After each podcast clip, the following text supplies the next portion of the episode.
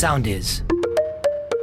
Γεια σας, είμαι η Ζωή Κρονάκη, είμαι μαμά της Κρίστας και του Γιώργου και από τότε που αυτά τα δύο πλασματάκια ήρθαν στη ζωή μου, τα πάντα αλλάξαν ριζικά. Κάθε εβδομάδα από το podcast All for Mama στο soundist.gr θα σας περιγράφω τις δικές μου ιστορίες μητρότητα και θα σας δίνω χρηστικά tips, κάποιες φορές με τη βοήθεια ειδικού.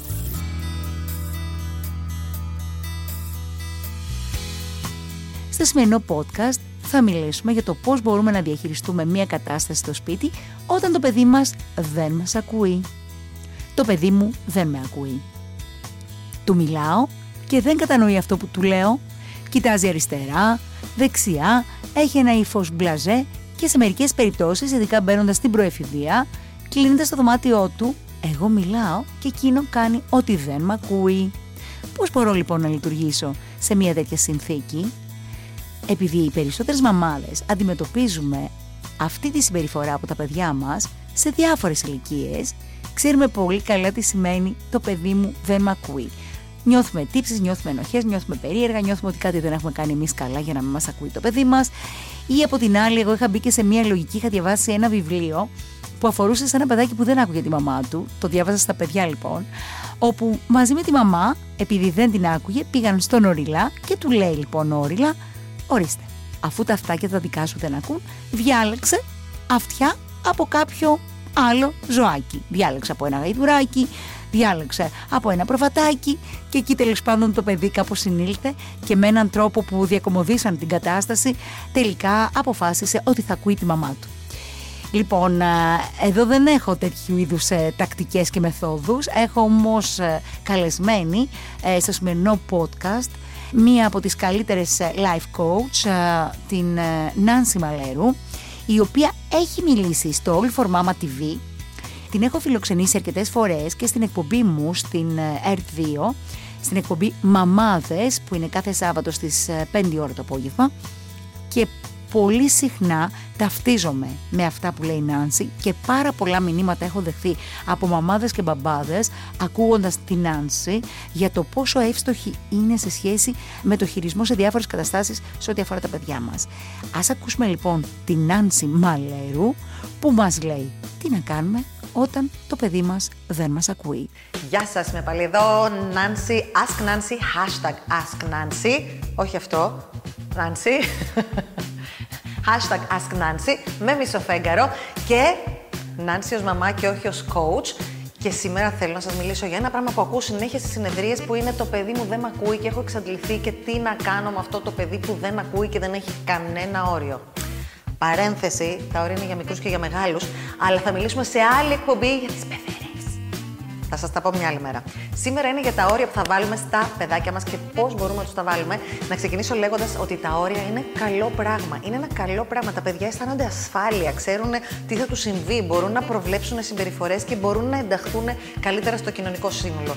Άρα, μην τα φοβάστε τα όρια. Δεν είστε κακός γονιός αν βάλετε. Μάλλον είστε ανεπαρκείς αν δεν βάλετε κανένα και ετοιμάζετε τα παιδιά σας για μια πολύ δύσκολη ζωή, γιατί όταν θα βγουν εκεί έξω, το εκεί έξω είναι το σχολείο, το πανεπιστήμιο, η δουλειά, πιστέψτε με, το ζείτε, υπάρχουν πολλά όρια και είναι και απαράβατα. Επίσης, θέλω να πω κάτι το οποίο αφορά και τους μεγάλους, αφορά δηλαδή και εμάς, τα όρια δεν είναι για να τα βάλεις στους άλλους. Η έκφραση νομίζω είναι δομικά λάθος. Τι είπα να μην βάζω όρια στον άλλον. Δεν βάζεις όρια στον άλλον.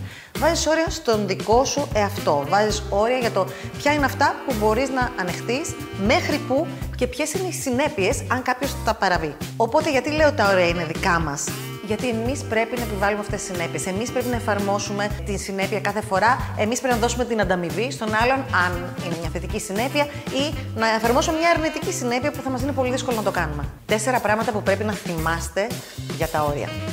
Νούμερο 1. Πρέπει να είναι ξεκάθαρα τα όρια. Πρέπει να είναι πολύ καθαρά. Αυτό τι είπα να πει, δεν μπορεί να είναι στο περίπου. Παιδί μου, κοίταξε να δεις. Καμιά φορά, μα δεις τηλεόραση, θα θυμώσω. Καμιά φορά, μα δεν δεις, δεν θα θυμώσω. Ή αν κάνεις τα μαθήματά σου γενικά, θα είμαι ευχαριστημένος, αλλά σήμερα δεν είμαι. Αυτό δεν είναι ξεκάθαρο όριο. Αυτό ούτε εγώ καταλαβαίνω, ούτε εσεί, ούτε το παιδί θα καταλάβει και θα μπουρμπουκλωθείτε και γενικά. όχι. Ένα λοιπόν, ξεκάθαρα όρια. Το νούμερο 2 είναι ότι πρέπει να είναι συμφωνημένα αυτά τα όρια. Δεν μπορείς να αποφασίσει μόνος σου, ξαφνικά συμβαίνει κάτι και εκείνη τη στιγμή να πεις Α, έτσι! Τώρα να δεις, θα γίνει αυτό και αυτό και αυτό. Αυτό δεν είναι όρια. Αυτό είναι εκδίκηση. δεν εκδικούμαστε τα παιδιά μας, δεν εκδικούμαστε καν τον σύντροφό μας. Καμιά φορά μπορεί να το αξίζει. Τέλος πάντων, θα πάμε άλλη φορά σε αυτό, αλλά όχι με τα παιδιά η εκδίκηση δεν παίζει. Άρα κάθεσαι κάτω και λες: Κοίταξε να δεις. Έχεις να κάνεις αυτές τις δουλειές που είναι να διαβάσεις, να μαζέψεις το δωμάτιό σου και να ε, βγάλεις το σκύλο βόλτα. Αυτές είναι οι δουλειές σου. Πολύ ωραία. Τι θα γίνει αν δεν το κάνεις, και τα παιδιά, σας το λέω, αν το δοκιμάσετε αυτό, έχουν άποψη.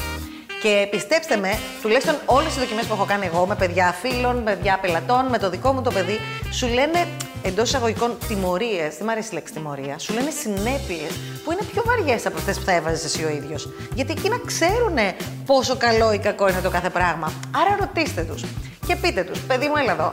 Εάν εσύ δεν έχεις διαβάσει σήμερα και δεν έχεις διαβάσει αύριο, τι πρέπει να κάνω εγώ; Για να μπορέσουμε να βρούμε μια άκρη σε αυτό το σπίτι. Και θα σου πει, εμένα ο γιος μου είναι 5,5 και μου λέει, ε, Μα να μου πάρεις το iPad για μία μέρα. Όχι, δεν έχει iPad το παιδί μου. Νομίζει ότι έχει, είναι του πατέρα του, αλλά αυτός πιστεύει ότι έχει, έχει δικαίωμα σε αυτό. Και επίσης θεωρεί ότι μεγάλη του τιμωρία, η φανταστική συνέπεια είναι να μην του δώσουμε το iPad. Λοιπόν, λέγοντας αυτά, έχω ήδη πάει στο νούμερο 3 που είναι ότι πρέπει να επικοινωνούνται. Αυτοί οι κανόνες, αυτές οι συνέπειες πρέπει να επικοινωνούνται. Και πρέπει να επικοινωνούνται όχι μόνο στο παιδί και στους τριγύρω. Σε αυτή τη γιαγιά που φυλάει το παιδί καμιά φορά και της λες: Κοίταξε να δεις το παιδί πρέπει να διαβάσει. Και αν δεν διαβάσει, δεν θα το αφήσεις να δεις τηλεόραση. Και η γιαγιά θα το κάνει. Προβληματάκι. Εκεί χάνονται τα όρια.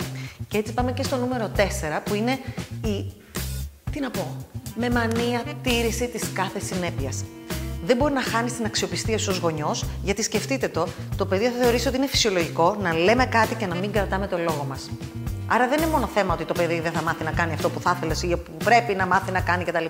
Είναι επίσης ότι πρέπει να είμαστε αξιόπιστοι. Ο λόγος σου μετράει για κάτι, παιδί μου, και μαμάδες και Νάνση, το λέω και στον εαυτό μου.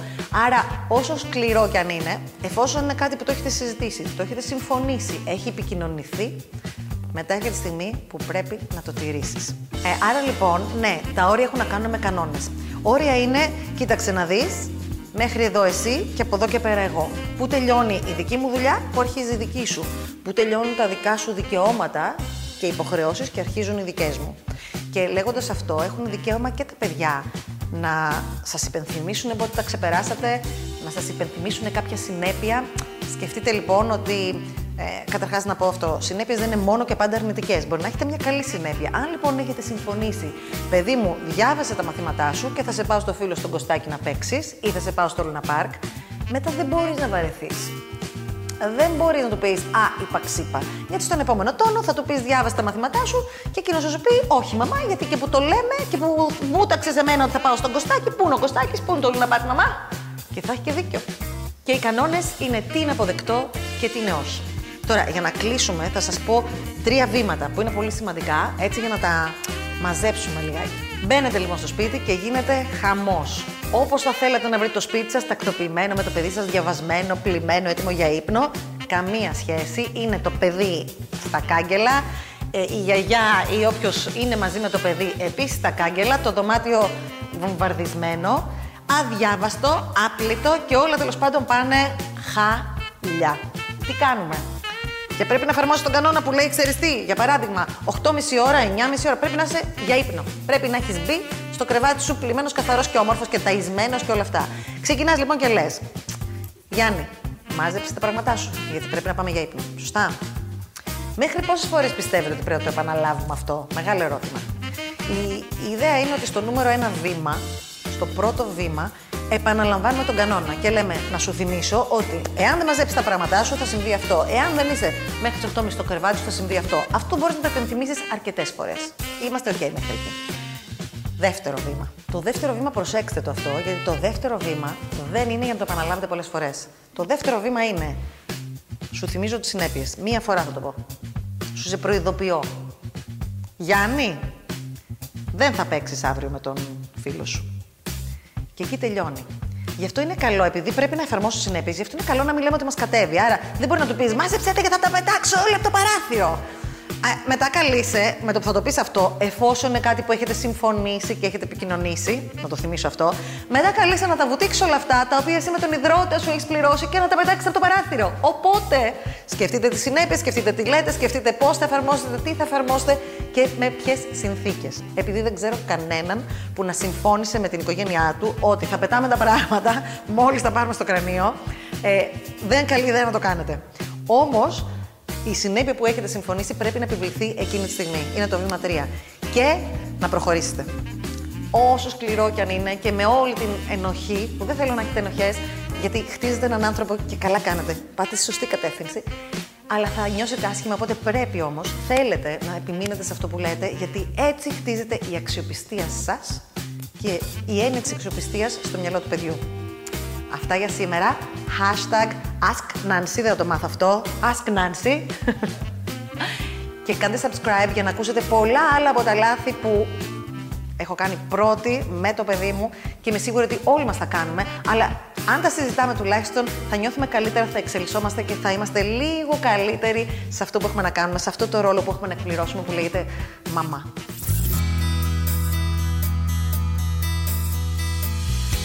Ευχαριστούμε πολύ την Άνση Μαλέρου. Μέσα από το All for Mama TV την ε, φιλοξενήσαμε στο αγαπημένο All for Mama στο soundist.gr. Εμείς τα λέμε την ερχόμενη εβδομάδα με ένα καινούριο και φρέσκο επεισόδιο αποκλειστικά για μας τους γονείς και τα παιδιά μας. Είμαι η Ζωή Κρονάκη, σας φιλώ, σας αγαπώ, να προσέχετε και να είστε όλες και όλοι καλά. Γεια σας! Ακολουθήστε μας στο Soundees, στο Spotify, στο Apple Podcasts και στο Google Podcasts.